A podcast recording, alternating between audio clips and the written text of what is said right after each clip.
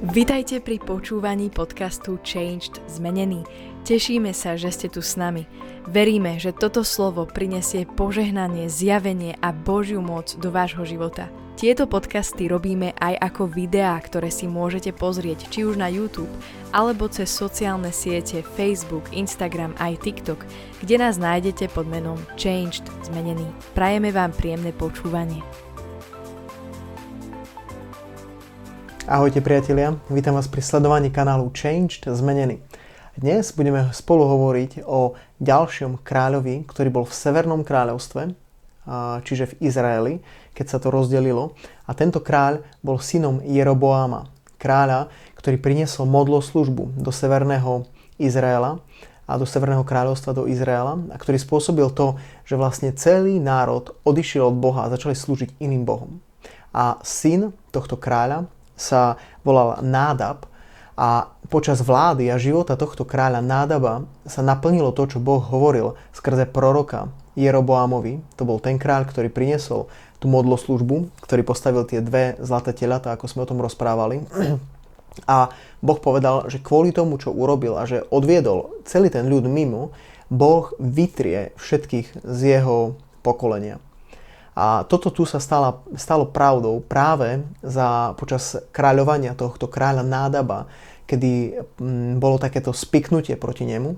A sa proste spojili protivníci a prišli a on bol zabitý a naplnilo sa úplne slovo Božie, že bol zabitý on aj celá jeho rodina, rodina všetci, všetky jeho deti, všetci boli úplne zabití a neostal nikto po tomto kráľovi Jeroboamovi a jeho synovi Abiamovi. Nikto nezvyšil.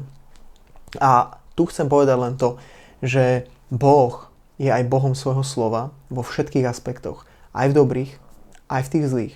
A Boh je Bohom, ktorý je dobrý Boh. Ale Boh je aj Boh, ktorý je spravodlivý. A Boh musí potrestať všetko zlé. A preto, keď ty sa rozhodneš ísť životom, ktorý ničí tvoj vlastný život a životným štýlom, ktorý otvára dvere pre diabla a pre tento vplyv, tak ti chcem povedať, že výsledkom takéhoto života je proste deštrukcia. Ako to zažil tento kráľ Abiam, jeho to zničilo a zničilo to celé jeho potomstvo. Pretože išiel v tých hriekoch svojho otca, pokračoval v tom a stalo sa to, čo Boh povedal. Ale ak ty chceš zmeniť svoj život, Boh má pre teba riešenie. Ak chceš dobre do života, ak sa chceš rozhodnúť pre život, ak chceš zažívať v živote úspech, dobré veci, ak chceš, aby e, naozaj veci e, v živote do seba zapadali, aby to prinášalo radosť a pokoj, aby to prinášalo dobré, aby si v živote mal naozaj veci, ktoré ťa budú dvíhať a potešovať a ktoré budú dobré, proste dobré, reálne, objektívne dobré a nie zlé, tak sa musíš rozhodnúť pre Boha a potrebuješ kráčať s Bohom, pretože On je dobrý Boh a vtedy prichádzajú dobré veci do života ale ty sa potrebuješ oddeliť, zanechať staré veci. Biblia tomu hovorí, že činiť pokánie. To znamená, že necháš staré, povieš, OK, ja nechcem takýto životný štýl, možno tak žili moji rodičia, aj ostatní, ale aby ja nemusel dostať to, čo dostal, keby sa bol zmenil, keby bol nechal tie veci a ten spôsob života, akým žil jeho otec. Ale on to nenechal a toto ho dostihlo a zničilo ho to. Ak chceš dnes zmeniť svoj život, dnes môžeš povedať Bohu a poprosiť ho, aby ti odpustil tvoje hriechy.